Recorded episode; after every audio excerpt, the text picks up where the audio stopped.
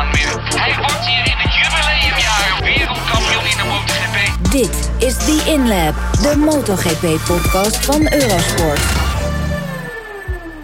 Hallo en welkom bij The InLab, de MotoGP-podcast van Eurosport. De kop is eraf, de pin was eruit en het spel was op de wagen bij de eerste Grand Prix in Qatar. En ik denk dat we kunnen stellen dat de MotoGP-race een knappe opening was van seizoen 2021. Met een hele mooie winnaar, Maverick Vinales, een tweede plaats voor Johan Zarco en een derde positie voor de man die startte vanaf pole position, Pecco Bagnaia. Maar Goed, het gaat veel verder dan die nummers 1, 2 en 3 natuurlijk. Er is een heleboel na te bespreken. En dat doen we in deze derde inlap van 2021 met natuurlijk eh, Peter Bom. Hallo Peter. Goeiedag. Dag. en gelukkig terug van eh, helemaal niet weg geweest. David Emmet. Hallo David.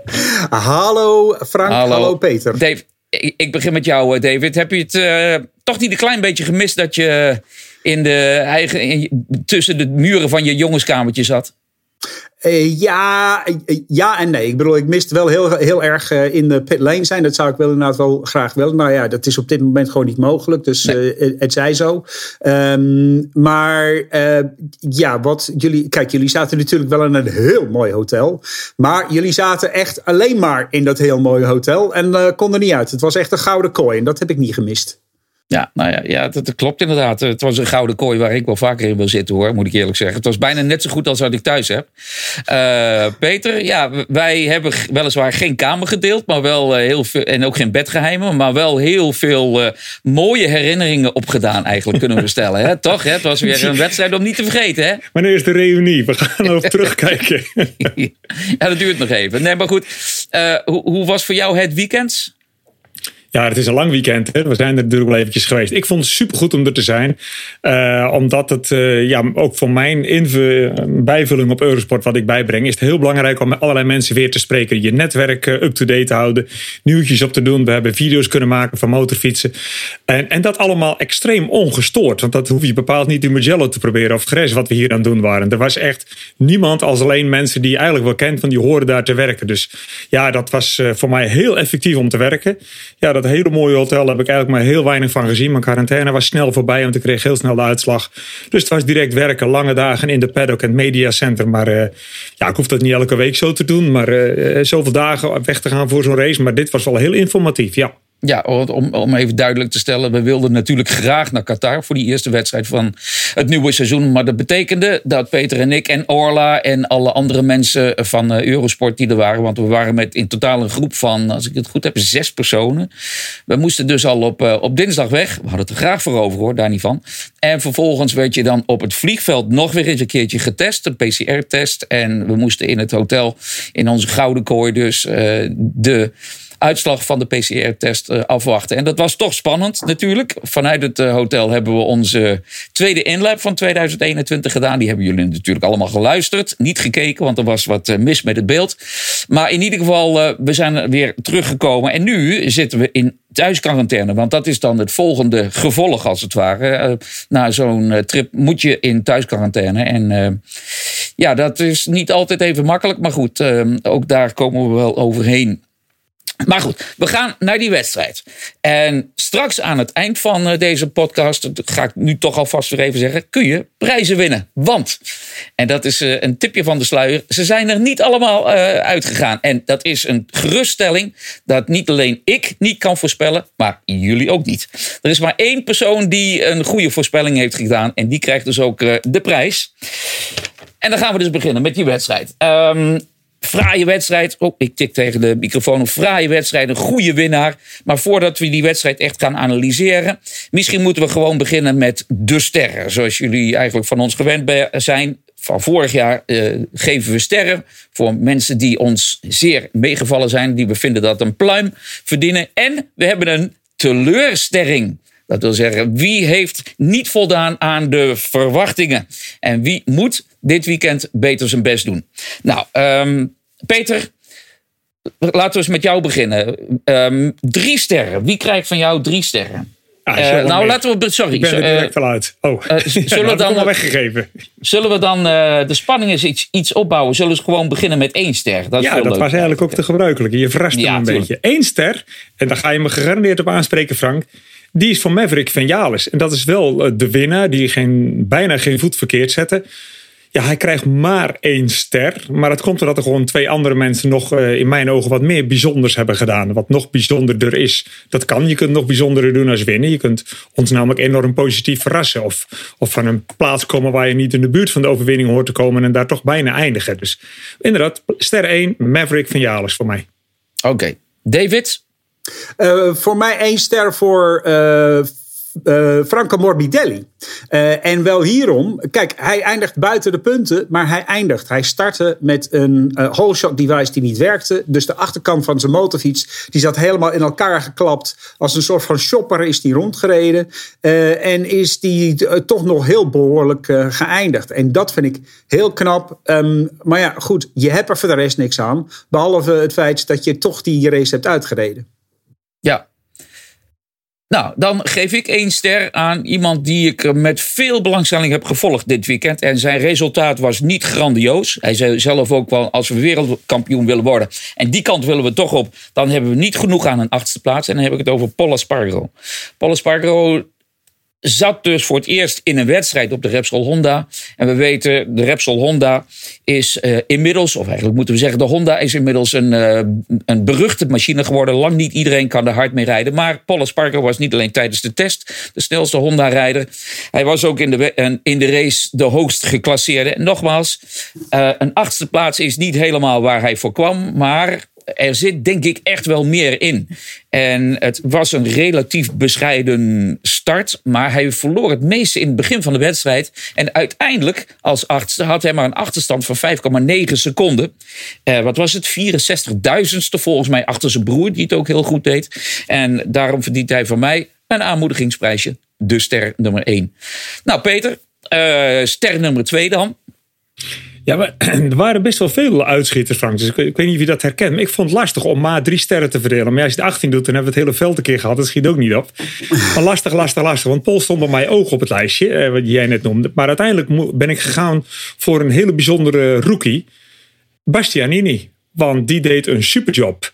Um, natuurlijk viel Jorge Martin in de race in ieder geval nog veel meer op. Met, met een raketstart en een nou ja, duidelijk overmoedig, maar wel zeer spectaculair begin. Maar zakte daarna ook gewoon als een steen door het water.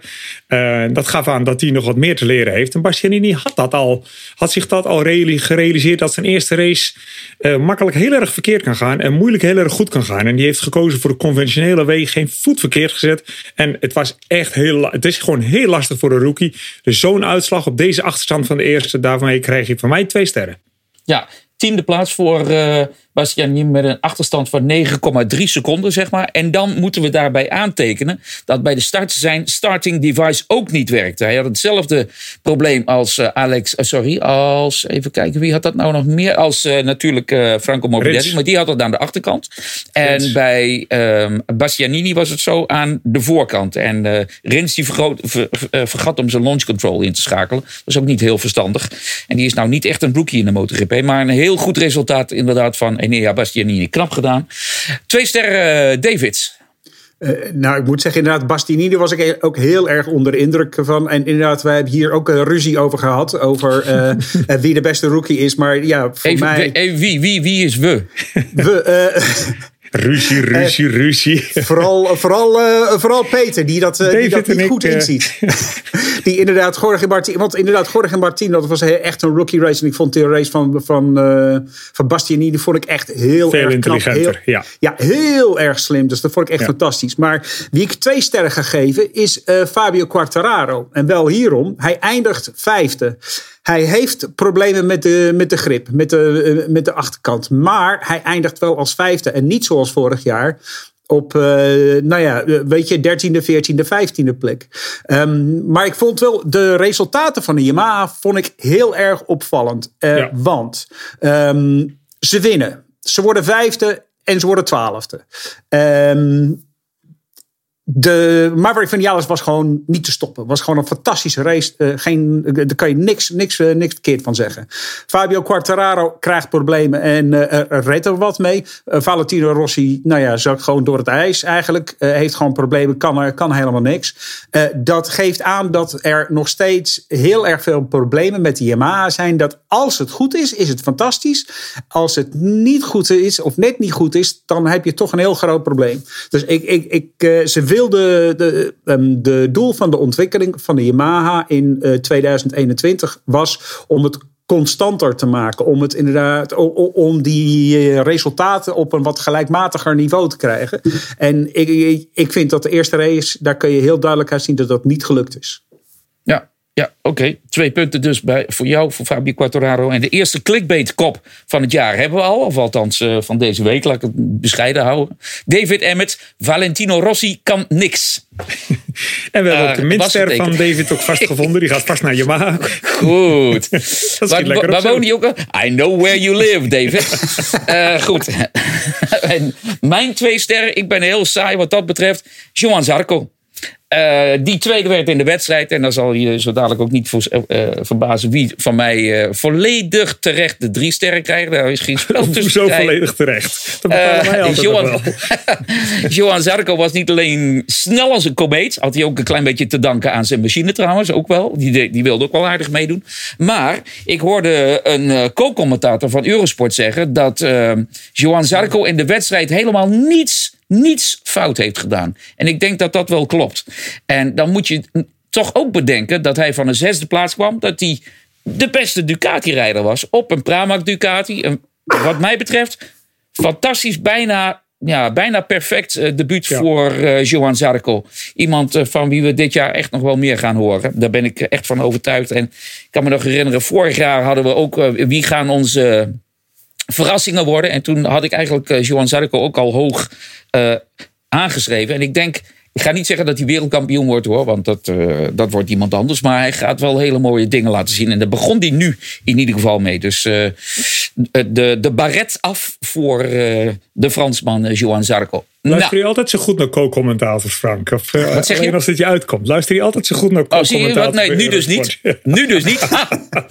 goed. Nee, ja, nee het, het is inderdaad uh, zo opportunistisch als het maar kan. Dit kwam er wel goed uit. Dus sommige dingen vergeet ik niet, uh, Peter. Dus af en toe dan luister ik echt wel. ondanks het feit dat er een, een perspex wandje tussen ons in stond.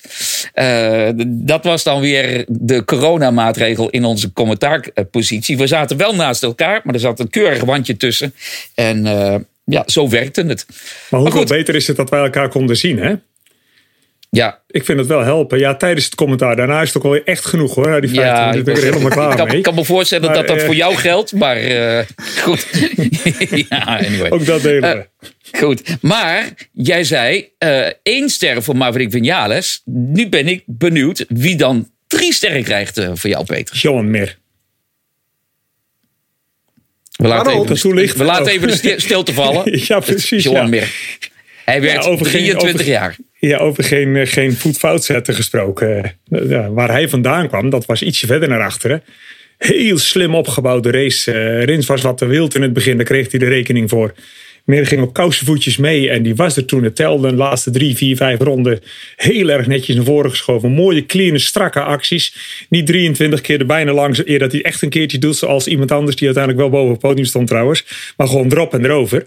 Maar uh, ja, ook uh, niet helemaal foutloos. Juist toen hij dacht dat hij er was, was hij... Uh, had niet door, denk ik, dat hij al zo'n in die paar bocht al zo'n gat had op Pekka Banjaya. Bij het ingaan van de laatste bocht was hij toch niet cool genoeg. Kwam hij te wijd uit.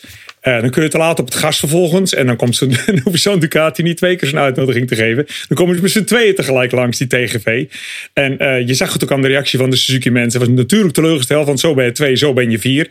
Maar ze zagen wel waar het vandaan kwam. En ze wisten ook wat een enorm positief aspect deze race uh, had voor hem. Dus voor mij die, die drie sterren naar Joan Meer. Van ja, tien naar twee, uiteindelijk vier. Spektakel. Ja. Ja, dat, daar, is, uh, daar is een spel tussen te krijgen. Luister zo dadelijk maar. Uh, David, jouw drie sterren. Ik denk dat die hier gaan naar dezelfde als jouw drie sterren. Want uh, ja, Joan Meer heeft een fantastische race gereden. Maar ja, hij start wel van de tiende plek. En ze zijn inderdaad wel twee dagen bezig om, uh, de, om uit te zoeken waarom hij problemen heeft aan de voorkant van zijn motor. Waarom die niet kan remmen. Gelukkig doen ze dat wel op de racedag. maar ja, dat betekent het feit dat hij vanuit de tiende plek start, betekent dat hij inderdaad ja, slechts vierde wordt. Maverick Vinales daarentegen heeft echt geen voet verkeerd uh, gezet. Um, en heeft inderdaad ook laten zien dat, je, dat die Yamaha best wel uh, snel genoeg is om te winnen. En ja. ik, ben, ik ben wel zo meteen benieuwd, wil ik het even met, uh, met Peter, Peter over de Ducati hebben. Want ik heb nog wel wat vragen. Ja, Oké, okay, dat, dat doen jullie dan maar in je eigen tijd, jongens. Ja. nee, goed. Ja, wat mij betreft inderdaad toch even over Joan Mir. Maar wel een vraag aan jou, David. Of eigenlijk aan jullie allebei. Want Peter, jij waarschijnlijk David en ik, we denken eigenlijk allemaal hetzelfde in die laatste bocht. Want eh, ik in het commentaar, ik zei ook, oh, gaat wijd, hij gaat wijd. En zelf zei hij in de afloop van de wedstrijd, ja, het lag een beetje aan hoe je de bocht aansnijdt. Want hij, eh, David, eh, jij was er volgens mij bij in die debrief. Volgens mij zei hij niet echt dat hij wijd ging. Nee, hij zei, nee, van, wat hij zei was dat, dat een andere lijn die je kan kiezen in die bocht is inderdaad om wat, uh, wat wijder uit te gaan, zeg maar. Om de, uh, dan te proberen ja, een beetje de deur dicht te houden. Inderdaad, dan, kun je, dan kun je soms ook wel meer snelheid krijgen.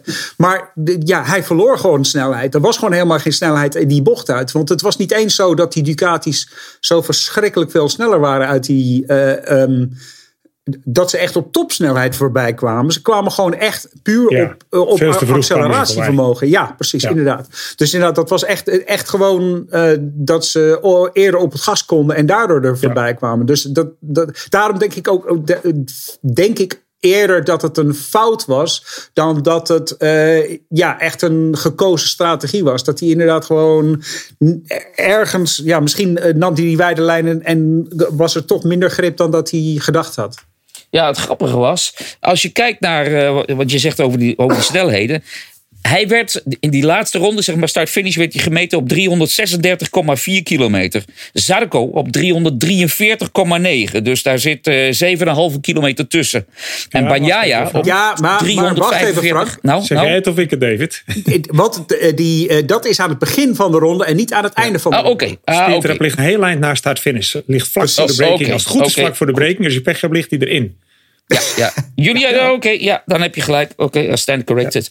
Maar wat, ik wilde daar wel bij zeggen dat, grappig genoeg, als je kijkt naar de laatste ronde, de, de, de, de ronde van Joan Mir is 1.56-1-2-0. En Joan Zarco 1.56-1-9-5. Het scheelt maar dat hij 700ste langzamer is. Langzamer, Zarco is langzamer, maar finisht wel voor, ja. uh, voor Mir. Nou goed, dat kan dus. En uh, Banyaya was in die laatste ronde de, de snelste van het hele veld met de 1.55.6. En uh, quizvraag met bonuspunten. Weten jullie wie in de laatste ronde de tweede tijd zette? In die laatste ronde. Nou, wat dom van me. Het is me even ontschoten. Natuurlijk heb ik dat opgezocht. Niet. Maar... Ik, uh, ik, ik, ik denk dat het um, Paul Espargaro was. Nee, nee. Valentino Rossi. Oh, ja, Valentino Rossi reed ook nog een uh, 1.55.7. En daarmee kwam. En dat was echt een snelle ronde in die laatste ronde nog. Ja. Er waren maar twee rijders in die laatste ronde in de 1 minuut 55. 55 Banyaya en Rossi. En dat leverde Rossi alsnog uh, één plaatsje winst op. Voor een ook niet blije Miguel Oliveira trouwens. Goed, nou dan hebben we meer gehad. En dan mag ik nog uh, drie sterren geven. Ook wat mij betreft aan uh, Maverick Vinales. Nog niet, ja, wel zeker. Nou, een combinatie van factoren zou je kunnen zeggen. Natuurlijk, we weten dat Yamaha kan winnen. Um, Vinales deed dat in Qatar vier jaar geleden zelf. Dat was toen de laatste Yamaha-overwinning. Maar met name eigenlijk de manier waarop hij dat deed. Uh, vond ik bijzonder knap. En misschien ook wel soort van bevrijding. Want na afloop van de wedstrijd uh, spraken we in de persconferentie met een zeer goed gemutste Maverick Vinales. Dat mag ook na zo'n overwinning, denk ik. En hij legde uh, David ook uit hoe je tegenwoordig de Yamaha moet rijden. En dat was eigenlijk um, wat ik vroeg hem eigenlijk, ja, jouw teamgenoot Fabio Quartararo, die zei op zaterdag na de kwalificatie, ja, je moet die Yamaha tegenwoordig uh, uh, ride like hell, zo push like hell. Is, dus het is echt geen makkelijke fiets. En daar vroeg ik uh, Vinales dan ook naar. En die begon helemaal een uitleg te geven alsof hij een soort van elder statesman was, als je begrijpt wat ik bedoel, David. Want ja. alsof, alsof hij wilde laten blijken, ja, ik rij al lang op die machine en ik weet hoe het moet. Ik, wat was, het, grensde bijna aan het arrogante. Zo bedoelde hij dat helemaal niet, denk ik. Want hij, was, uh, hij, wilde gewoon uitleggen, en dat deed hij wat mij betreft ook goed, waarom hij misschien de Yamaha wel iets, goed, iets beter begreep dan uh, Fabio Quartararo. Maar ik, met name die uitleg vond ik wel heel interessant. En inderdaad, wat hij zei. Je kunt niet meer zoals uh, Jorge Lorenzo dat in het verleden zei. Uh, mantequilla, dus zacht als boter. Maar je moet aanvallen. Je moet agressief zijn. Maar je moet ook vloeiend zijn.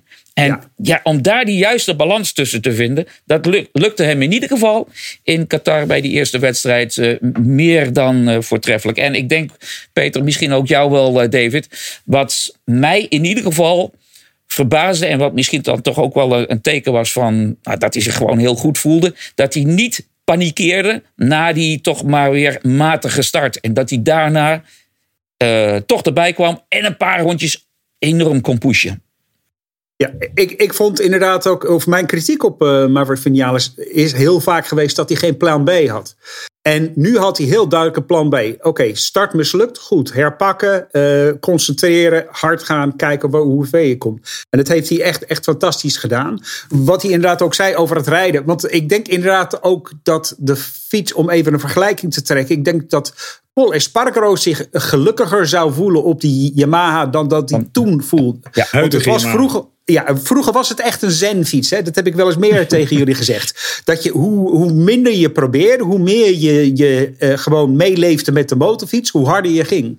Uh, en hoe uh, meer je de fiets probeerde te couilloneren, echt een beetje onder de duim te krijgen. En, en, te pushen en te wringen en, en, en te doen, hoe je ging. En het lijkt alsof je, alsof je nou, nog steeds wel vloeiend moet zijn. Uh, vloeiend, maar dwingend, zullen we maar zeggen. Dat je inderdaad wel, je wil die fiets uh, op kan leggen, maar nog wel met overredingskracht en niet meer niet met, met pure fysieke kracht. Zoals de Honda. Die Honda die moet je echt met je, ja, die moet je echt met je, met je handen en met je armen rijden. En, en, en de Yamaha moet je nog steeds met je, met je verstand rijden, zeg maar. Er zit wel een kleine verandering in. Vroeger was het inderdaad in de tijd van Lorenzo echt allemaal zijdezacht. Nu moet je uh, agressiever worden met de motor. Maar je moet een heel delicate eh, balans zien te vinden tussen dat jij hard bent op de motor, maar dat de motor nooit gaat bewegen. Je ziet die maar nog steeds als het goed is niet te veel bewegen. à la de Honda's of zo. Maar je ziet wel de rijder sneller nu over de motor bewegen. En je moet heel snel over de motor bewegen en je gewicht daar brengen waar het hebben wilt. Dat kon Lorenzo tijd met de Bridgestones. Moest hij dat smooth doen. Dan bewoog hij als een slang over de motor. Nu moet je wat rapper over de motor heen en weer schieten met je gewicht. Maar uiteindelijk moet je die Yamaha nog steeds niet te veel zien bewegen. Daar worden ze niet helemaal happy van. We zagen het ze nu, met name op vrijdag zagen we uh, in bepaalde bochten waar je lang curbs moest pakken, zag je ook die Yamaha van aanslag naar aanslag zag je hem klapperen. En dat kan wel één rondje en misschien twee, maar dat ga je niet heel lang goed doen met de Yamaha. Dat, uh, terwijl een Honda moet je zo rijden, anders komt de rondetijd niet. Als je dat bij een Yamaha moet doen, is het eigenlijk een teken dat er iets niet helemaal klopt. In de, in de combinatie tussen de rijder, de banden en de motor van dat moment. Ja, grappig dat je dat zegt, Peter. Want inderdaad, uh, Quartararo was, we, konden we zien, hè, op vrijdag echt agressief. Die was echt met die machine aan het vechten. En die, uh, David, heb jij ook uh, gehoord waarschijnlijk. Die zei ook, ja, ik moest toch wel flink vechten. Want de machine was heel agressief. Met andere woorden, die bewoog voor zijn gevoel veel te veel. Dus die had niet die afstelling kunnen vinden nee. als Maverick Vinales, David. Nee, dat klopt, inderdaad. Het is wat, uh, want het is ook wel wat, wat lastiger uh, om dan te vinden. Want je moet inderdaad, het gaat weer om die compromis en dat balans uh, te, te, vinden. En ik denk ook dat als je dat afzet tegen de 2019 fiets, dat is inderdaad echt veel meer een fiets waar, je, waar puur om die vloeiendheid gaat. Dat je zo vloeiend mogelijk uh, moet zijn eigenlijk. Um, ja, hij zei inderdaad ook, want dat was ook wel opvallend. Ik geloof op zaterdag zei Fabio Quartararo van ja, vroeger zeiden ze allemaal van dit was inderdaad de makkelijkste fiets voor een rookie. Ja. Maar ik, ik, denk dat het voor een rookies wel veel moeilijker is. Nou, dat kunnen we niet weten, want er zijn, nee. er zijn geen rookies die erop zitten. Die zitten allemaal op Ducatis. Maar um, uh, ik, ik vond het wel een opvallende uitspraak van hem. Ja, dat vond ik ook absoluut, ja. ja. Want hij was ook heel duidelijk in... Uh, we moeten maar eens van dat verhaal af dat de Yamaha zo'n makkelijke machine is. Net alsof uh, de journalisten hem altijd hadden aangevallen. Ja, maar je zit natuurlijk wel op de makkelijkste fiets. Dat moest uit de wereld. Nou, bij deze, merci Fabio. Maar goed, um, nu natuurlijk de teleurstelling. David, zullen we dan eens bij jou beginnen? Uh, ja, ik ga uh, Peter, uh, denk ik, heel erg ongelukkig maken. Want ik ga zeggen Jack Miller. Want inderdaad, hij had Uh, nou, het zat er wel een beetje aan te komen als je naar de pace in FP4 keek. Ja. Uh, maar ik bedoel, hij heeft uh, nou ja, pretenties voor de, voor, voor de titel. Um, en dan kun je niet als tiende eindigen. Je kan gewoon niet zo hard achteruit gaan. Hij kreeg inderdaad dezelfde bandenproblemen als um, Quartararo en Rossi kregen. De, de, de achterband werd gewoon te, te snel opgebruikt. Uh, ja, dat, dat moet je anders doen. Dat kun je je gewoon helemaal niet veroorloven op deze manier. Uh, dus uh, ja, dat was, dat was echt een teleurstelling. Ik had ook wel meer van hem verwacht. Maar ook juist omdat hij zo verschrikkelijk snel was tijdens de test. Ja, ja, ja, en die test, daar hebben wij natuurlijk geen uitgebreide analyse van kunnen doen. Om te kijken hoeveel rondjes er dan al op een band zat. Dus dat zijn maar koude getallen die we hadden. En uh, ik vond hem in het raceweekend niet sterk. Hij kwam nerveus over, snel gefrustreerd, te veel vallen. Dit wordt niet het jaar van Miller als hij niet zichzelf herpakt, uh, ben ik bang. Mag ik nu, Frank? Doe maar. nou, ik koos bijna voor Nakagami en Alex Marquez, want die lagen er weer af te kijken in de race. Uh, kan echt niet. Heb ik niet gedaan. Toen dacht ik de M1 van Morbidelli, want hoeveel onkunde of hoeveel pech heb je dat hij in die ene keer dat die starting. Het is niet dat bij, als wij zeggen de whole shot device werkt het niet, dan denkt de gemiddelde kijker aan. Hij drukt op het knopje en hij is achter niet naar beneden gezakt. Was dat maar waar? Het was veel erger. Hij stond constant beneden en wou niet meer omhoog. Dat wordt honderd keer gecheckt. En precies op de grid lukt dat niet. Ik gooi het op enorme pech, want dat team staat niet bekend om allerlei blunders en fouten. Maar dan staat hij dus op de grid, kwamen ze er al achter. Hij staat laag en hij gaat niet meer terug omhoog. Eindigt hij bovendien nog voor Lorenzo Salvadori. Zet je ook te denken over de testrijden van Aprilia. Want weet je, zo'n ding is dan minstens 3 centimeter, dat is 30 millimeter, constant lager als waar die hoort te staan. Nou, als je op dit niveau van MotoGP een afstelling van 2 mm in de rijhoogte maakt achter, dan ben je al stoer. Dus als je 30 mm zakt en je gaat nog aardig rond en hebt nog iemand achter je, is dat eigenlijk niet van deze tijd. Jij hebt daar ook iets over, David? Ja, want ik weet nog uh, in 2010 10 moet dat zijn. De laatste jaar van Casey Stoner in Ducati. En ze waren op Aragon.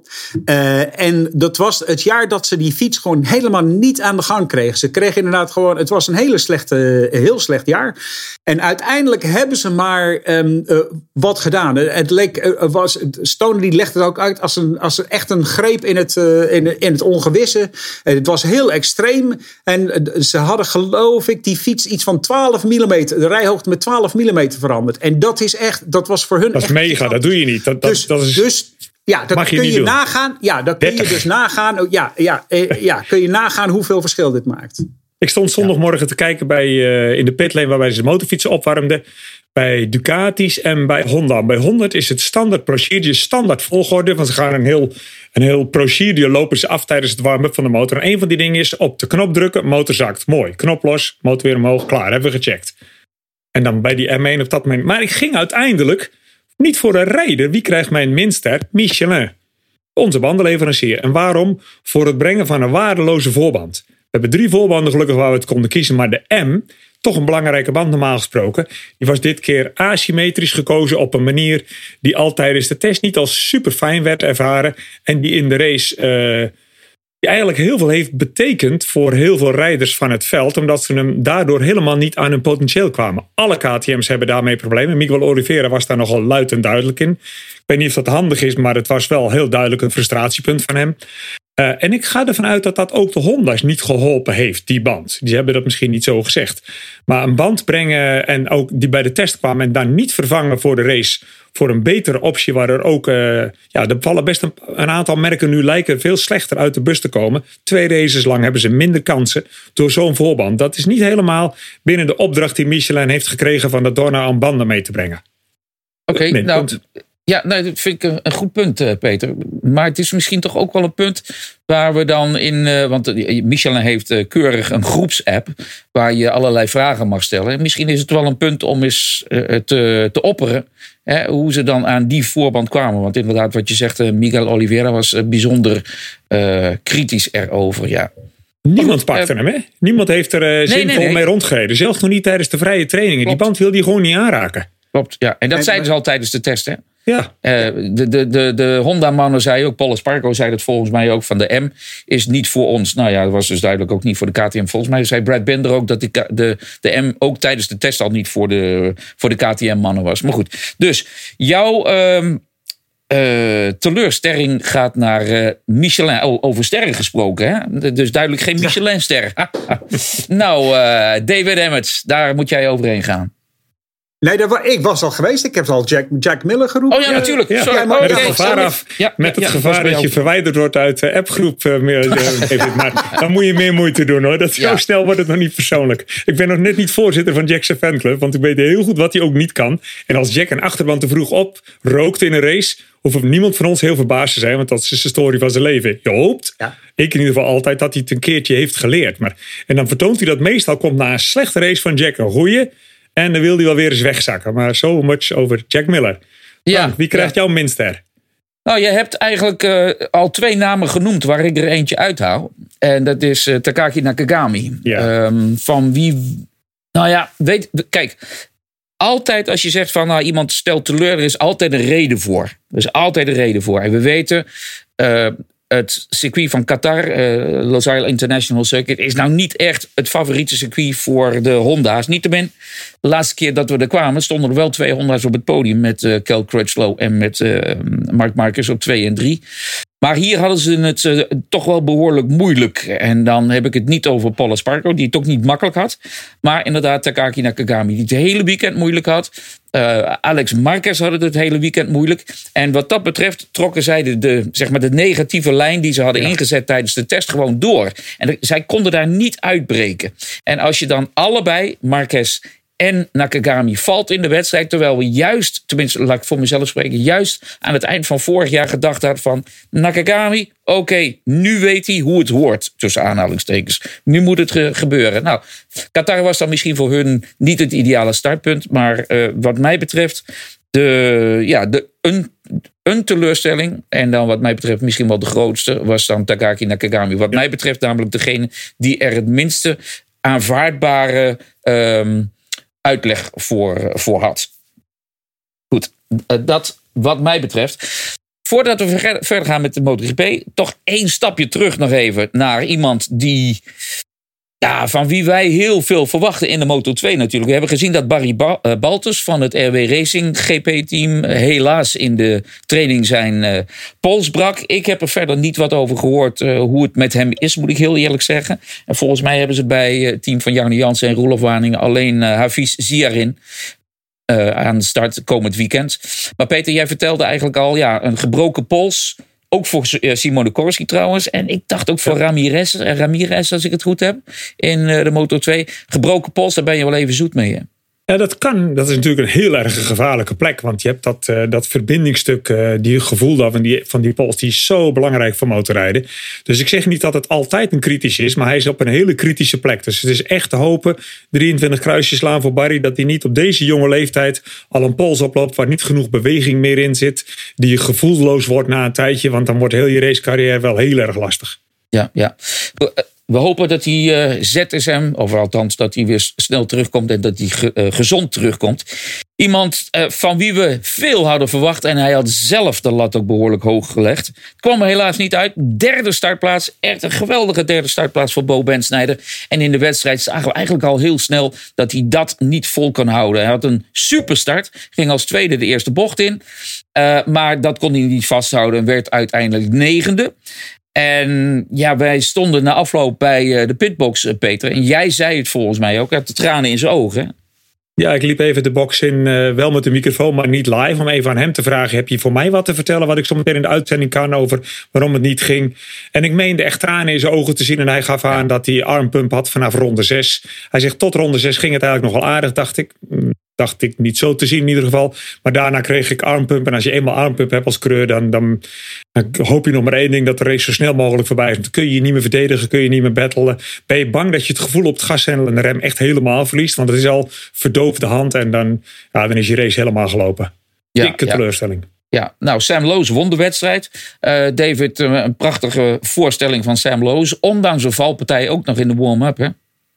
Uh, ja, precies, inderdaad. Dat was eigenlijk het enige, het enige wat hij fout heeft gedaan. Hij kreeg inderdaad, hij zei na afloop ook wel van ja, het was wel even schrikken, die, uh, uh, die, die crash. Dat was niet helemaal de bedoeling. Maar ja, fantastische wedstrijd. ik wil ook nog eventjes naar Cameron Bobier. Die is wel ja. tiende geworden, maar vanaf een twintigste, 22e plek of zo. Ik dacht dat hij elfde werd. Of elfde, ja. Nee, je hebt gelijk, elfde. Maar de de grote, het grote probleem die mensen hebben die uit uh, die hele succesvolle uh, coureurs uit andere series krijgen als ze in de Moto 2 komen, is dat het uh, alles zo dicht bij elkaar zit dat ze ineens helemaal midden, midden in het veld zitten.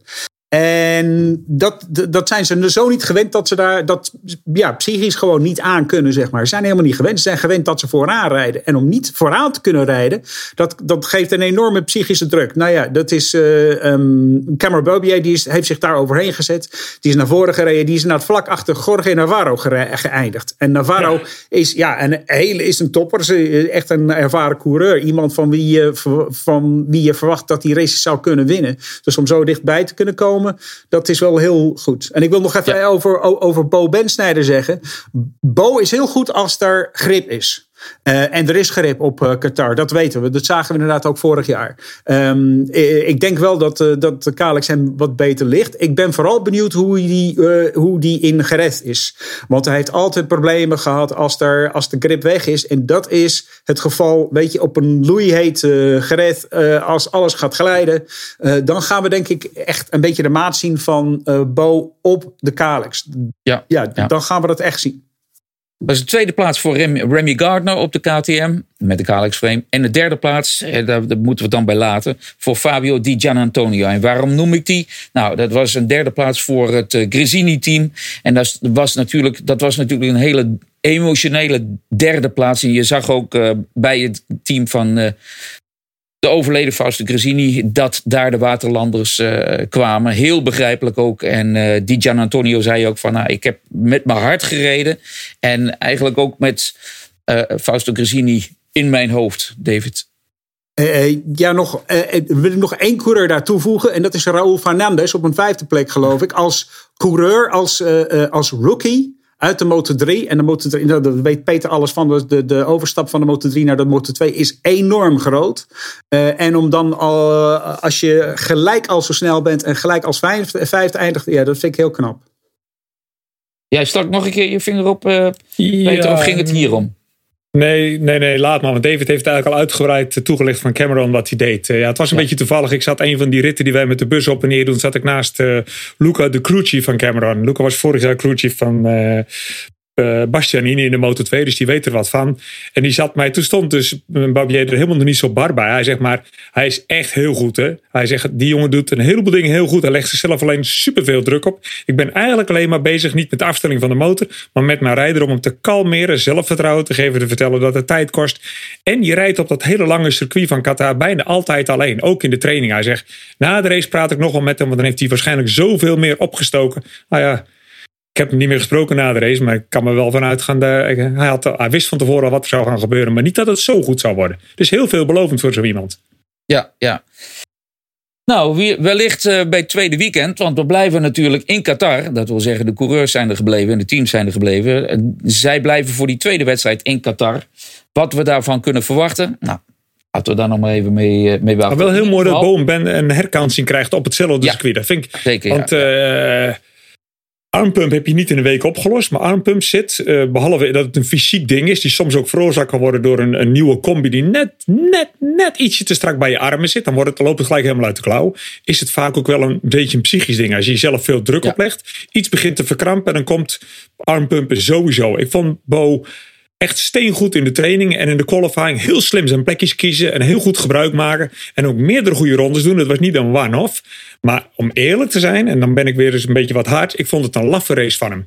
Hij werd makkelijk gepasseerd en hij heeft nooit terug aangevallen. Hij heeft nooit klem op iemand zijn wiel gezeten. Drop en je laat Bo een wiel zien en je bent er langs. En hij sluit niet eens bij jou aan. Dus ja, dat vond ik, uh, daar ging heel weinig vertrouwen van uit. En ik hoop dat dat met die, dat dat begon bij de armpump en dat hij daarom het niet vertrouwde en niet andersom. Nou, hij heeft nu een, binnen een week de tijd om, uh, om te kunnen reageren. Dat vind ik ja. een hele mooie kans voor hem. Nou ja, maar goed, het, het gaat mij.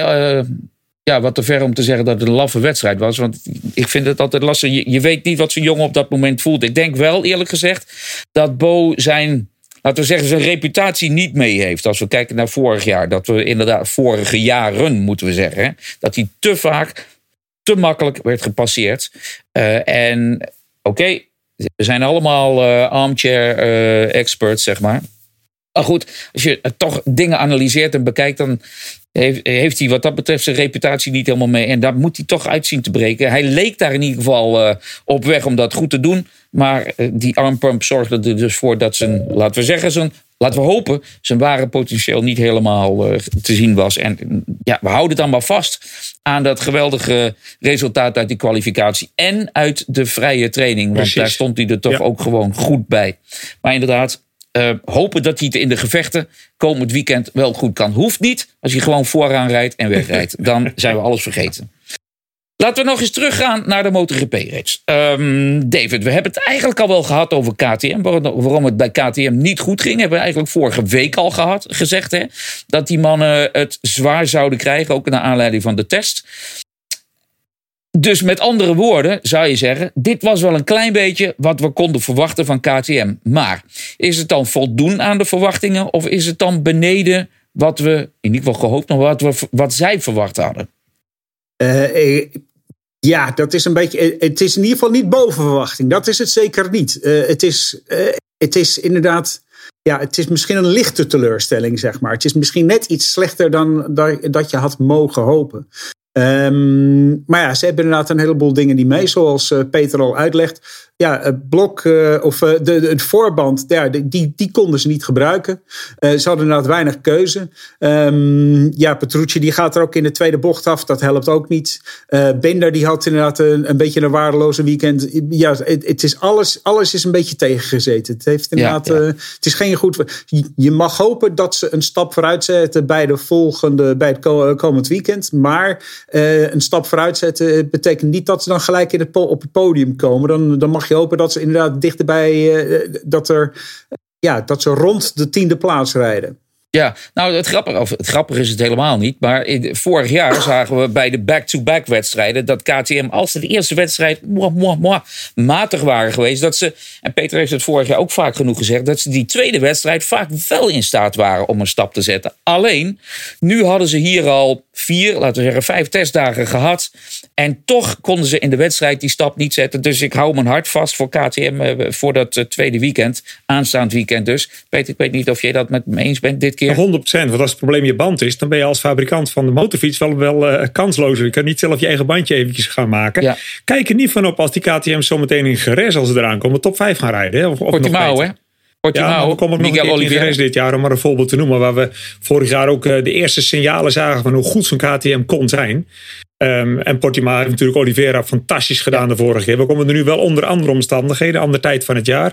Maar ik vond wel dat Miguel ook een soort van punten verdient, zoals wel meer mensen. Want hij is heel cool gebleven. Ja. Heeft de situatie geaccepteerd en het beste eruit gehaald. Petrucci kwam gewoon niet, uh, niet op gang, want dat was te veel gevraagd voor iemand die net van een andere motor komt. Als je dan op de KTM komt met een verkeerde voorband, wordt het natuurlijk een heel erg lastig verhaal. En Binder ja, die, dat is zo'n vechter, zo'n warrior. Die kon zich onvoldoende bedwingen, dus bleef een frustrerend weekend houden. Voor alles is wat te zeggen. KTM heeft een heel mooi arsenaal goede rijders waar heel veel toekomst in zit. Maar onder deze lastige omstandigheden showde Miguel wel echt een, een mooi stuk volwassenheid. Ja, dan gaan we naar Aprilia. En ik weet niet of we alle merken moeten behandelen, maar ik denk toch dat we Aprilia niet zomaar eventjes terzijde moeten schuiven. Ook natuurlijk omdat we weten, en dat weten we al een paar weken, dat Andrea Dovizioso op de machine gaat uh, rijden. En gelukkig kon ik in um, Qatar heel even praten met uh, de manager van Andrea Dovizioso. Uh, Simone Battistella. En die gaf duidelijk aan van, ja, oké, we weten, managers zijn niet altijd even open, maar die ja. gaf duidelijk aan van, ja, Um, laten we eerst die test maar eens doen. En dan maar eens kijken waar we staan. En dan maar eens kijken of het uh, zin heeft om wildcards te doen. En hij zei ook: wildcards hebben eigenlijk alleen maar zin als je verder wil kijken dan 2021. Namelijk naar 2022. Met andere woorden, gaf hij ook duidelijk aan.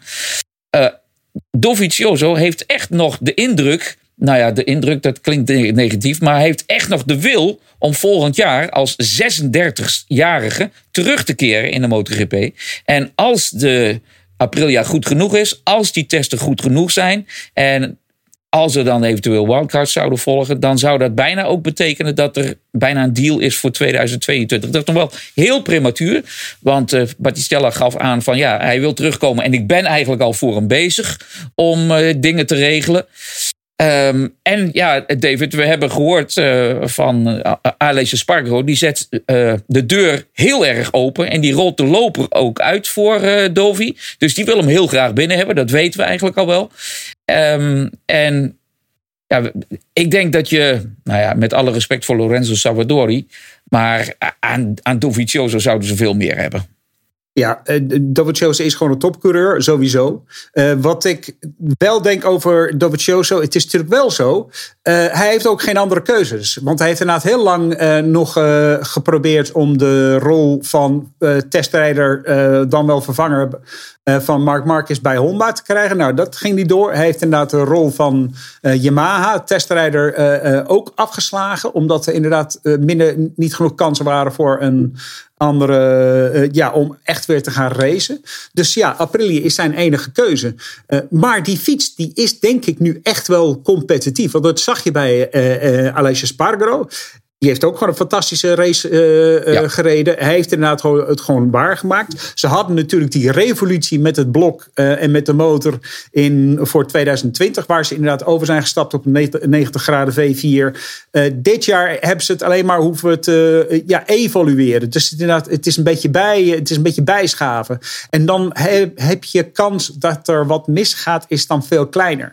Ja. Dus ja, het is, het is echt, echt een veel en veel betere fiets, vind ik. Ja, maar nou, eh, met alle respect, eh, David. Je hebt eigenlijk ook bij de vorige keer al gezegd van Dovizioso heeft eigenlijk geen keus. Hij is 35. Je zou ook kunnen zeggen van jongens, het, is mooi geweest. Dus ik heb nog wel zo'n beetje van hij heeft blijkbaar toch nog wel het heilige vuur dat brandt. In hoeverre dat er echt nog weer gaat aanwakkeren, moeten we afwachten. Maar dat hij toch nog het, blijkbaar het gevoel heeft dat hij niet klaar is. En dat verbaast mij dan wel een beetje. Ja, kijk, hij is zo dicht bij een, uh, een kampioenschap ge geweest een paar keer, Dat, hij, dat hij er nog heilig in gelooft dat het mogelijk is. Ja, maar uh, it's not gonna happen met een Aprilia. Ja, wie weet. Maar ja, goed. Ik bedoel, de motorcoureurs, zeker topcoureurs, dat zijn geen rationele mensen. Ze hebben inderdaad een irrationele geloof in hun eigen kunnen uh, uh, onder de juiste omstandigheden. Anders begin je er niet aan. Want het is, ja. uh, het is sowieso gekke werk. Ja, nou, dat was dus, voor mij de reden om er niet aan te beginnen dan blijkbaar. maar ja. Zo is dat. Daar wil ik nog wel even iets over, uh, over Dovizioso zeggen. Want wat mij opvalt is dat de race dit jaar was uh, zo tussen de 6 en de 8 seconden sneller, dan de laatste paar races. Klopt. En wie heeft de laatste paar races gewonnen? André Dovizioso. En waarom ja. heeft hij ze gewonnen? Omdat hij de rest allemaal langzamer konden laten rijden. Ja. Dus hij, kon, hij hield genoeg voor zichzelf over. De race van uh, Vinales was bijna net zo snel als de race van, uh, van Jorge Lorenzo. Toen Lorenzo hem, ja. bom. Ja. Dus dat is, dat is echt. En ik denk ook dat dat uh, bijvoorbeeld de Ducatis misschien ook wel uh, part heeft gespeeld. Want ze hadden, geen, ze hadden minder brandstof te verdienen. Dus waren ze langzamer. Ik ben ook vooral benieuwd naar de uitleg van Peter over waarom de, de topsnelheden van de Ducatis zoveel langzamer waren. Doe maar, oh, oh, professor ja, Bedankt voor de voorbereidingen, maar even direct de kans gehad. Nee, viel mij ook, ook op. Uh, er waren wel een paar dingen opvallend aan de topsnelheden. En bij Ducatis moet je inderdaad heel erg goed... Die hebben, dat, weet, dat weten wel meerdere mensen in de paddock... die hebben een soort van partymodus knopje. He, zo noemen we dat in de Formule 1. Een knopje waaronder, als je daarop drukt, dan gebeurt er nog even wat extra. Um, dat hebben ze omdat zij een motorblok hebben met zo'n overschot aan vermogen. dat ze ten eerste al een groot gedeelte gaan overzetten via Arrow in, in grip. En de rest houden ze even achter de hand. Want als je de hele tijd alles gebruikt, dan haal je de finish niet. Dan maak je te veel benzine op. Het is een efficiënte motor met zijn desmodroombicycletbediening, maar ook daar is een eind aan. En dat hebben we bijvoorbeeld vorig jaar in Valencia gezien met Morbidelli en Miller. Dan drukt hij op het knopje en dan vliegt hij er voorbij op het rechtstuk of hij stilstaat. In zijn enthousiasme verremt hij zich, maar dat, dat heeft Ducati nou eenmaal. Echter, Qatar is wel een beetje een brandstofverbruikbaantje. En daar, uh, daar hebben ze er. Uh, in de trainingen zag je het gek genoeg vaker bij de Pramac Ducatis. De extreem hoge topsnelheden. En iets minder bij de fabrieks Ducatis. Alsof de Pramac jongens dat knopje laat dat maar ingedrukt staan. Want we kijken wel. Dan zien jullie er ook heel goed uit. En de fabrieks Ducatis waren al, al eerder bezig met de race tempo. En in de race kon dat knopje niet ingedrukt worden. En dan zie je nogal wat verschil. Maar omgedraaid zag je ook een heel interessant verschil. Als Van in de slipstream meeging met de Ducatis dan tikte hij een gigantische topsnelheid aan. En dat is eigenlijk bijzonder, want de topsnelheid, eh, natuurlijk in de slipstream is het zogenaamd makkelijker, maar je motor moet wel de toeren draaien. Dat houdt van mij als technicus in dat ze hem bewust te lang kunnen gieren en dan allemaal nog heel veel extra toeren hebben om mee te gaan in de slipstream van een Ducati en een extreem hoge topsnelheid eh, te pikken dan. Als ik de stopsnelheden pakte van de Dux en de Yamaha's als ze alleen reden, zowel in de trainingen als in de race, dus elke rondje die ik zeker wist dat ze alleen deden en een goed rondje was, dan is dat verschil een stuk kleiner geworden dan vorig jaar. Dan zit je vaak eerder aan 6, 7 km per uur verschil te denken als 10 tot 12. Dus het verschil tussen de Yamaha's en de Ducatis is gek genoeg kleiner geworden. Terwijl Yamaha geen nieuw motorblok mocht en kon ontwerpen. Wel binnen het huidige blok en met de aerodynamica. We hebben van Wilco gehoord dat ze ontzettend veel detailverbeteringen aan de kuip hebben gedaan. Nou, die waren blijkbaar nodig, want die waren heel effectief. Dat ding is echt gewoon beter geworden. Ja, wat ook interessant was trouwens, is dat eh, na afloop van de wedstrijd uh, Pekko Banjaya zei van ja, de wind tegen, die heeft ons toch een beetje de das omgedaan. Daar hadden wij duidelijk geen voordeel mee. Dat was gewoon een nadeel voor ons. Terwijl een dag eerder of twee dagen eerder zei zijn teamgenoot Jack Miller nog van als wij de wind maar tegen hebben, ik denk dat ik mij dan prettiger voel met, uh, met de Ducati.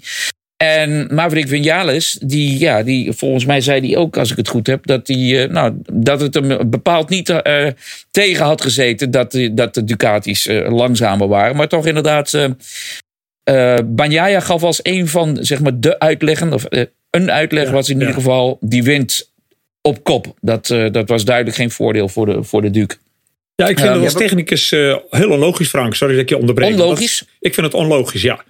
Dus of ik mis iets in de uitleg, of ze hebben zich vergist in de giering, in de, in de eindoverbrenging van de motorfiets. Dan hebben ze zich misschien vergist in welke snelheden ze verwachten te gaan doen. Want als je veel vermogen hebt, uh, ben je meer als een ander ben je juist eerder tegen de wind. Nog steeds in het voorbeeld, of juist nog wel ietsje meer. Ik weet wel dat het bij de acceleratie iets anders kan liggen. De eerste meters uit een bocht is dan wat anders. Maar je zag de Dux met name halverwege de vijfde versnelling helemaal in hun eigen territorium komen. Dan leek het alsof de ander op de rem trapte.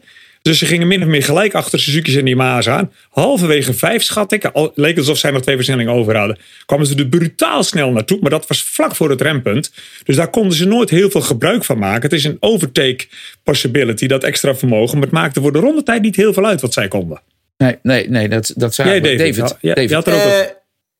Ja, eh, eh, de, de tegendruk, of eh, drag, hoe, ze, hoe hier de, Ja. zeg maar de, de, de, zeg maar de, de, de wind, de, ehm, dat eh, vergroot met het kwadraat van de snelheid. Ja. En het is natuurlijk zo dat het verschil tussen 350 en 360 veel en veel groter is dan tussen 250 en 260. Dus ik kan me voorstellen dat de Ducatis juist meer last hebben van de tegenwind, juist omdat ze zoveel sneller kunnen. Want inderdaad, Ja. die extra kilometers die kosten bij een. eh, Ja. Want ik geloof dat de windsnelheid iets van de- tussen de 30 en de 40 kilometer per uur was. Echt waar. vol op kop Ja. Dan zit je inderdaad heel veel snelheid erbovenop. eh eh, heel veel extra vermogen zit je erbovenop. En inderdaad, met die, met, uh, als je de, niet de mogelijkheid om op de partyknop te drukken, zoals eh, eh, Peter dat zo mooi eh, eh, zegt.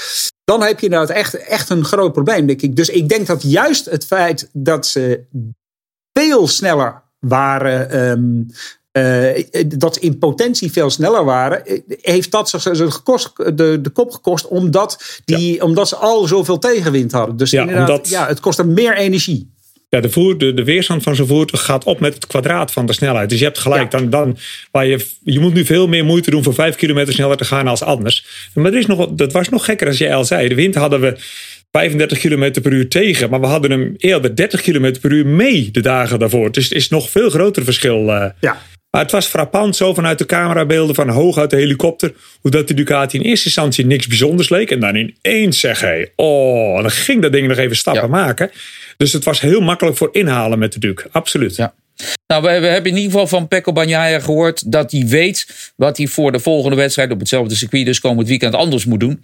En dat hij ook uh, aan het begin van de wedstrijd misschien toch zijn banden iets te veel had opgebrand, zei hij. Wat wel weer opmerkelijk was, want in de slotfase kwam hij toch, ja, het gaatje precies. dat er was, reed hij wel weer dicht en uh, kwam, werd bovendien uh, nog derde. Goed, maar we moeten verder. volgende week gaan we het absoluut weer over de Dukes hebben en, en over nog meer. Um, ja, Suzuki hebben we eigenlijk wel een klein beetje behandeld. Althans, eh, Peter, jij zei eigenlijk hebben de Suzuki's in de wedstrijd in, in ieder geval weer heel erg goed gedaan. Maar toch zie je dat ja, zeg maar de stap in de kwalificatie waar ze aan gewerkt hebben, hebben ze niet kunnen zetten in nee, Qatar. het was gewoon een klassiek Suzuki weekend. Zag er niet al te bar uit in de qualifying. Rins leek de stap wel te maken. Meer leek heel gefrustreerd, maakte hem niet. Uiteindelijk stonden ze trouwens vlak bij elkaar op de grid. Er zat een halve rij tussen.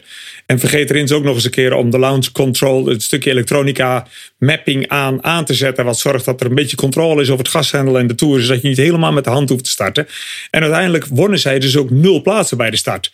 Toen kwam iemand achter hun vandaan met de Ducati, die hebben ze amper zien voorbij zien komen. Toen kwam ook iemand naar achteren rijden met een Morbidelli, daar hebben ze snel omheen gereden. Ze waren gewoon nog steeds 9 en 10 na een rondje. Maar degene die 10 lag, rijdt wel naar de tweede plek. Heel sterk en heel knap, maar als één motor dat kan, is het ook de Suzuki's. Dus ja, wat dat betreft verwacht ik ze de komende race er weer helemaal bij. Want we hebben dezelfde banden. Als niet de temperaturen zo heel erg anders worden, dan blijft het sterke kant van de Suzuki absoluut de sterkste kant. En zijn ze nog steeds niet fantastisch in de qualifying.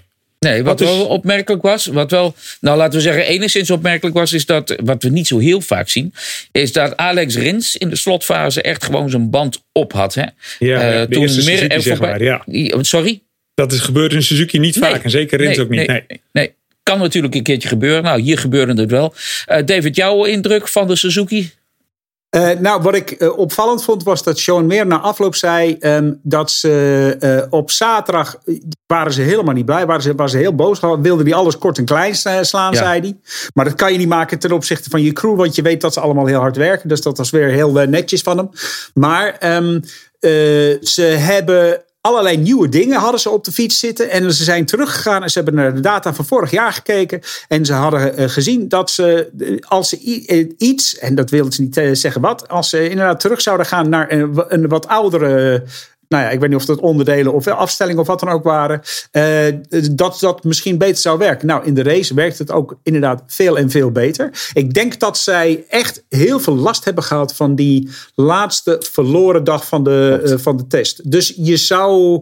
Ik heb wel meer vertrouwen in de tweede race. Ik denk dat ze komend weekend sterker zullen zijn. Ja. Ja, nog maar ik denk ook wel, ik denk en hoop eigenlijk dat dat voor meerdere fabrikanten en rijders gaat. Dat het nog dichter bij elkaar gaat. Ja, dat was al crazy dichtbij. Het oh, ja, zeker. Ja. Om het even aan te geven. Twee jaar geleden, 2019, hadden we de meest close, als dat überhaupt al Nederlands is, uh, top 15 in de MotoGP ooit. En de 15e man, dat was toen uh, Johan Zarco, die zat op 15 seconden. Nu was het uh, de top 15, dacht in 16, een klein beetje. Dus nog steeds zat het heel erg dicht bij elkaar. En uh, wie weet wat we komend weekend gaan zien. Uh, uh, het was de vierde, de vierde closeste top 15 en de tweede top, van de top 10's. Want ik had het namelijk even uitgerekend. Oké, okay, kijk eens aan. Kijk eens aan. Ja. Nou, dus als het nu al zo dicht bij elkaar zit, dan kunnen we voor komend weekend nog wel het een en ander verwachten. En zoals Peter nu min of meer voorspelt, of niet min of meer, Peter voorspelt, de okay. Suzuki's, dat is onze tweede clickbait-kop van, van vandaag. De Suzuki's gaan winnen, al dus Peter Bom. um, dan gaan we naar... Nou, laten we het dan maar eens hebben over, uh, over Yamaha. Om, om het daarmee af te sluiten, hè? want we zijn alweer lekker onderweg. Um, we hebben Vinales eigenlijk behandeld. We hebben Morbidelli eigenlijk behandeld. Die allebei um, wisselende resultaten hadden, mogen we zeggen. Quartararo is al duidelijk besproken door David. Maar ze hebben er nog een vierde man zitten. Valentino Rossi, die het zo goed deed in de kwalificatie. Die twee keer een sleepje kreeg ook van Pecco Bagnaia. Die daarover zei van ik zag hem wel zitten. Maar ik wilde zelf door. Ik wilde zelf mijn eigen lijnen kunnen rijden. En dat kon op dat moment. En daar profiteerde Rossi prima van. Met een hele mooie vierde startplaats. Maar Peter, in de, in de vierde vrije training. En ook in de derde vrije training zagen we eigenlijk wel, met alle respect voor Rossi, want ik vond het bijzonder knap wat hij deed. Hij leefde een beetje boven zijn stand. Ja, met die vierde startplek leefde hij boven Ja. zijn stand, ja. Ja. Maar dat is waar, iets waar hij meestal uh, bepaald niet over is. Want met zijn ervaring kan hij zo'n race wel gaan managen. Want in de race wordt er echt een stukje langzamer gereden als in de qualifying. Dan gaat soms nog wel een stukje langzamer als de vierde vrije training. Natuurlijk hebben we dan volle brandstof. Maar dan kan hij met zijn slimmigheid, dan hoeft hij alleen maar zich naar achteren te verdedigen in plaats van naar voren aan te vallen. Maar ik vond hem ook uh, kleurloos en hij zakte gigantisch door het ijs en steeds verder terug naar achteren. Dit is een onverklaarbare uh, grote achteruitgang van Rashid. Heel erg jammer om te zien. Maar ik begin te vermoeden als ik zo over Miller praat, als ik zo over Rins hoor praten, als ik zie uh, wat er met Miller gebeurde, dan denk ik dat we ook een beetje naar Michelin moeten kijken als zijnde een band waar je ontzettend mee moet oppassen. Want het lijkt erop, het is iets te veel voor toeval, dat het voor de jongens heel lastig inschatten is wanneer ze hem echt te veel gebruiken. Kijk, als ze echt elke bocht rokend uitkomen, dan kijkt niemand daarvan op. Maar blijkbaar is er een hele nauwe scheidslijn bij die banden, die dan ook weer per band en per omstandigheden van het circuit en temperaturen verschilt. Wanneer je gewoon goede drive hebt en hem een beetje laat spinnen en zo kun je de race wel uitrijden. En je doet 2% meer en het voelt nog steeds hetzelfde aan en na vier rondes die verrot. Want Miller zei ook eerlijk, ik zat daar eigenlijk redelijk chill op mijn plekje te wachten. En toen we allemaal een beetje tempo gingen verhogen, wist ik al in de tweede ronde dat het helemaal niks werd. Dus stierf de band gewoon onder me weg en kon ik hem ook niet meer houden. En de Rossi zal een soort gelijkverhaal hebben verteld. Dus er is wel iets te zeggen met een genadeloze achter achterband. Ja, maar ja, goed, kijken we naar de winnaar, die dus uh, ja, ja, bijna niets precies. verkeerd deed. Tenminste, niet wat wij hebben kunnen zien. Die had het dus wel goed voor elkaar. En dan ook nog uh, met de wetenschap dat zijn crewchief, Esteban Garcia, de eerste dag gewoon niet fysiek naast hem zat. En pas op zaterdag uh, aan kon sluiten. Dus ja, dit keer, moeten we zeggen, hadden ze het nee. bij Vinales en, en Yamaha prima voor elkaar. En daarmee had hij duidelijk wat, wat meer dan Fabio Quartararo en uh, Valentino Rossi, die op hetzelfde 2021 materiaal zitten. David.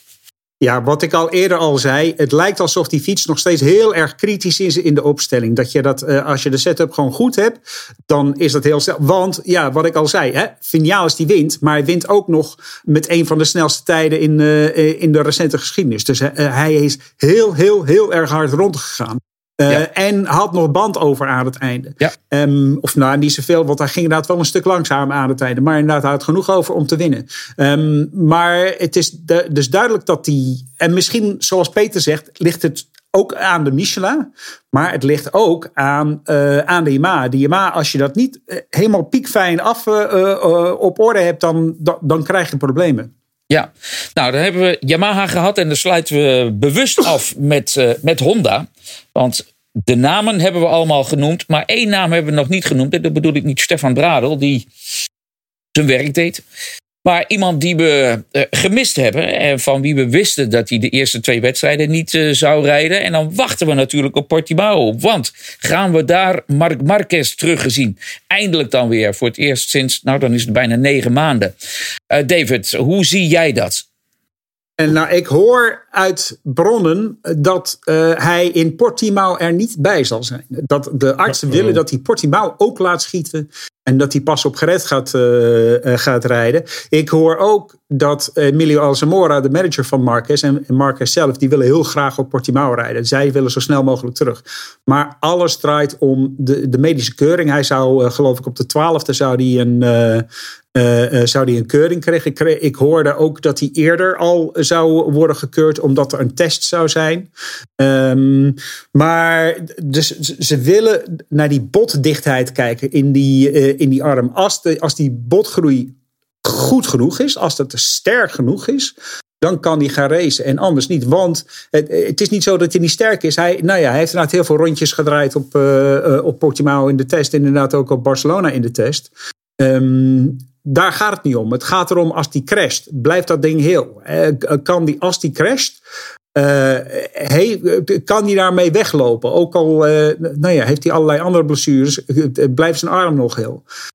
Hij moet ook na de crash kunnen opstaan en verder gaan racen. En dat is de angst dat als die crasht, dat de schade zo groot zou zijn dat hij zou helemaal zou moeten stoppen met racen. Ja, ja alleen dan, dan zou je, ja, dat klinkt misschien heel erg cru. Maar op een, een, keer moet je het proberen, proberen. En ik bedoel, is die botgroei. Ik ben gelukkig geen arts. Uh, en dan met name eigenlijk voor mijn, voor mijn patiënten zou ik er bijna zeggen. Maar uh, zou die botgroei dan na drie maanden, drie maanden extra nog weer zoveel gegroeid zijn. dat ze dan wel kunnen zeggen: van val en je staat weer op en je kunt verder, bij wijze van? Nou, wat ik begrijp uit mijn uh, uh, rudimentaire kennis van de, van de biologie, is dat de botgroei wordt ook getemperd door belasting. Dus je moet, het, je moet die belasting op um, een beetje um, opbouwen. Dat zie je ook bij ouderen. Als je inderdaad, zo, hoe meer ouderen bewegen, hoe sterker hun botten zijn. En als, je, als je alleen maar gaat, gaat zitten, dan krijg je dus die botontkalking. En dan heb je niet die kracht in je botten. En dat is dus waar ze op wachten. Ze, ze monitoren, hij, daarom traint hij ook, heeft hij ook zoveel visio, eh, eh Mark Marquez, om die botgroei te stimuleren, om dat zo goed mogelijk te maken. Dus ik ben ook geen arts, ik kan het allemaal niet beoordelen, maar als die artsen zeggen van eh, het is nu nog niet sterk genoeg, dan, uh, dan moet hij wachten. Maar ja, de, de, ja, heeft hij zoveel geduld? Dat is de vraag. Na een heel jaar. En als, als de, het racen nu echt zo dichtbij komt. Soms is die laatste week, weet je, dat laatste stukje naar huis, dat is nog het moeilijkste van de, van van de hele reis. Ook al heb je net duizend kilometer achter je. Ja, ja.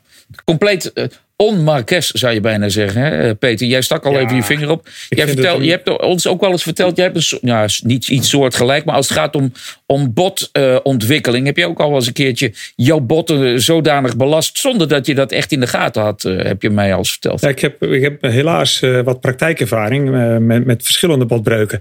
De eerste die me er binnenkomt is dat het bij mij mijn, een, een mega onderbeenbreuk op allerlei plekken. eigenlijk ging dat heel snel qua genezen, maar het werd vervolgens wel een heel lang proces, omdat er ontstekingen waren. Die bleven maar komen. Er was een open wond geweest. Later brak ik eens een keer een andere onderbeen. Daar ging gewoon een plaatje over niks aan de hand. Vervolgens werd mij verteld, je moet hem nu met zoveel kilo gaan belasten. Dus je mag gaan lopen en een klein beetje laten belasten. Heb ik misschien een beetje overdreven. Breek ik die vervelende plaat. Want dat bot was natuurlijk helemaal nog niet sterk genoeg. Dus ik breek een plaat op mijn been. En vervolgens, uh, dat gaf ook aan wat Marquez aan het doen was. Wat jij zo indrukwekkend vond, uh, David. Dat hij binnen twee dagen na die megacrash en na de operatie al met gewichten bezig was. Dan ben je namelijk alleen maar dat plaatje aan het belasten. Niet je bot nog, want dat mag nog niet. Nou, dat mag wel titanium zijn en heel mooi glimmen eigenschappen van staal is als je het wil breken, valt dat niet mee. Maar als je het duizend keer een hele kleine beweging maakt, breekt hij vanzelf. En zo ging het bij hem. En nu zit hij met die ontstekingen. Maar ik wil wat anders kwijt. Dat verhaal begint zo raar en onlogisch te worden. dat ik begin te vermoeden dat wij wat missen. Dat er iets anders, iets groters speelt ergens op de achtergrond. Want als ik nu naar.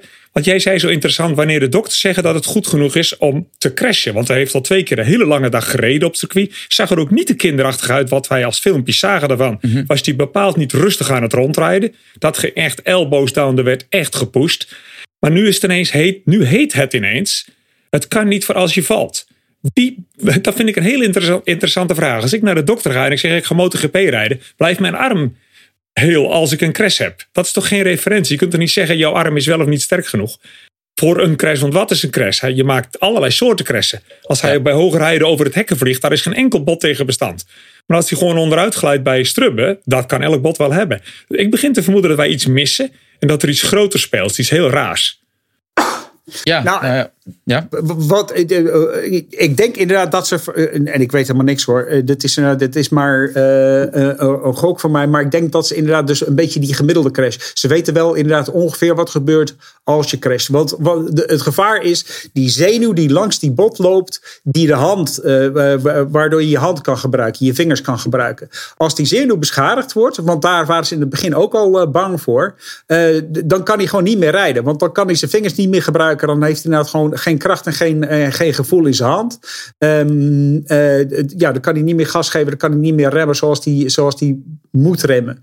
Um, dus ik, ik denk dat dat de beslissing is van als je valt, uh, kan bij een, nou ja, zullen we maar zeggen, normale crash.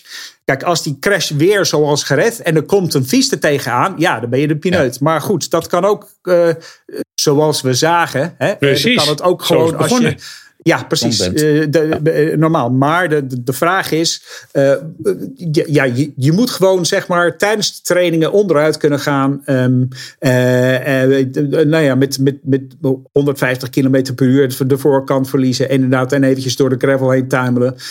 en dan moet je niet het gevaar lopen dat je gelijk in één keer je carrière is afgelopen. Dat is, ja, ja. It, it, dat is wat ik begrijp. En nogmaals, ik ben niet, ik, tot die toegesprekken word ik er niet toegelaten. Maar je hoort via, via, via hoor je van alles en nog wat. Um, dus ja, er is, er is nog wel ongerustheid. Ja, ja. Ja, heel jammer dat dat uh, Ja. zich zo lang voortsleept eigenlijk. Ja. En, en, en Peter, die beenbreuk van jou, dat heeft je toen ook eh, je fabriekscontract bij MV Agusta in 1963 gekost. Hè? Ja, en toen gaven, ze de voor, toen gaven ze de voorrang aan eh, Giacomo Agostini en the rest is history.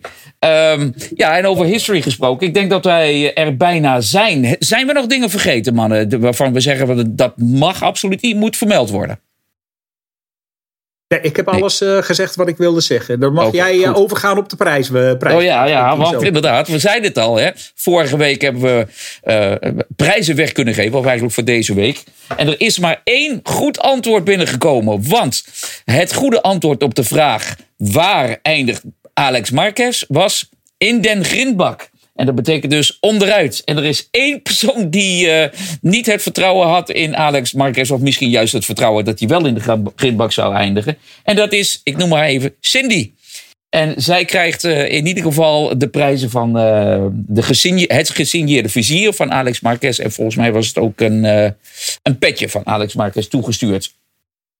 Goed, dat is heel knap, heel goed. Ehm, dan zal ik even haar Twitter-adres noemen. Cindy 46. Geen idee waar dat voor staat. Cindy 46 Stout. Dat is eh, haar naam. En Cindy, eh, neem even contact op met Eurosport. Dat kan via eh, social media.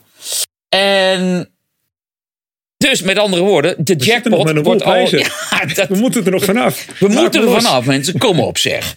Hè, ehm, voorspel de top 3 voor een Eurosport-abonnement. Als je de top 3 voor komend weekend goed hebt, dan krijg je, tenminste, en als je naam eh, daaruit komt, dan krijg je een Eurosport-abonnement. Maar we hebben nog meer leuke dingen. Voorspel waar de fabrieks Ducatis, Pecco Bagnaia en eh, Jack Miller eindigen voor een gesigneerde cap van Danilo Petrucci en Andrea Dovizioso. Met andere woorden, wegens eh, succes niet geprolongeerd, of eh, wel moet ik, moet ik zeggen geprolongeerd, want vorige week was er niemand die een goed antwoord heeft. Dus denk je te weten waar de, du fabrieks Ducatis finishen komend weekend in Qatar. Dan kun je dus die pet van Petrucci en uh, gesigneerde pet van Petrucci en Dovi winnen. En verder komt op uh, 22 april uh, de MotoGP 2021 game uit. En die kun je bij ons winnen uh, op de dag van, waardoor je hem op de dag van release al heb ik lees, even af van mijn e-mail. Dus ook daar is een vraag voor. Wat wordt de tijd van de snelste, van de snelste ronde in de MotoGP race dit weekend in Doha? En degene die het dichtste in de buurt komt, die wint hem. En ik geef je even een uh, hint. De snelste ronde, en dan ontkom ik toch niet aan mijn bril. Uh, het, nieuwe, het nieuwe polrecord van Pecco Bagnaia afgelopen weekend was 1.52.772. Dat was het nieuwe polrecord. Hij was ook de enige die onder de 1 minuut 53 dook. Dus wat wordt de snelste ronde in de wedstrijd? In de, nee, even kijken. Ja, in de wedstrijd. En de snelste ronde in de wedstrijd was voor uh, Maverick Vinales 1,54. Gaan we die ook even opzoeken? Nee, kun je zelf. Uh, op de MotoGP-site kun je zelf zoeken wat de snelste ronde van uh, afgelopen weekend was. En dat was ook een nieuw ronderecord van Maverick Vinales. Voorspel de snelste ronde. En je kunt dus de MotoGP 2021 game winnen. Dat was hem voor het eerste raceweekend van 2021. Uh, uh, David, je wil nog wat toevoegen? Uh, ja, de, de snelste raceronde van Maverick Vinales was 1.54.624. En uh, antwoorden graag op sociale media met de hashtag MotoGP prijsvraag. Goed zo. Nou, kun je het nog één keer herhalen? Met de hashtag MotoGP prijsvraag. Oké, okay, dankjewel, David. uh, goed, ja, sowieso dankjewel, David. Ik hoop uh, volgende week weer van de partij als we Doha 2 gaan nabespreken. En natuurlijk, Peter, ook zeer bedankt voor jouw inbreng weer. En wij spreken elkaar komend weekend.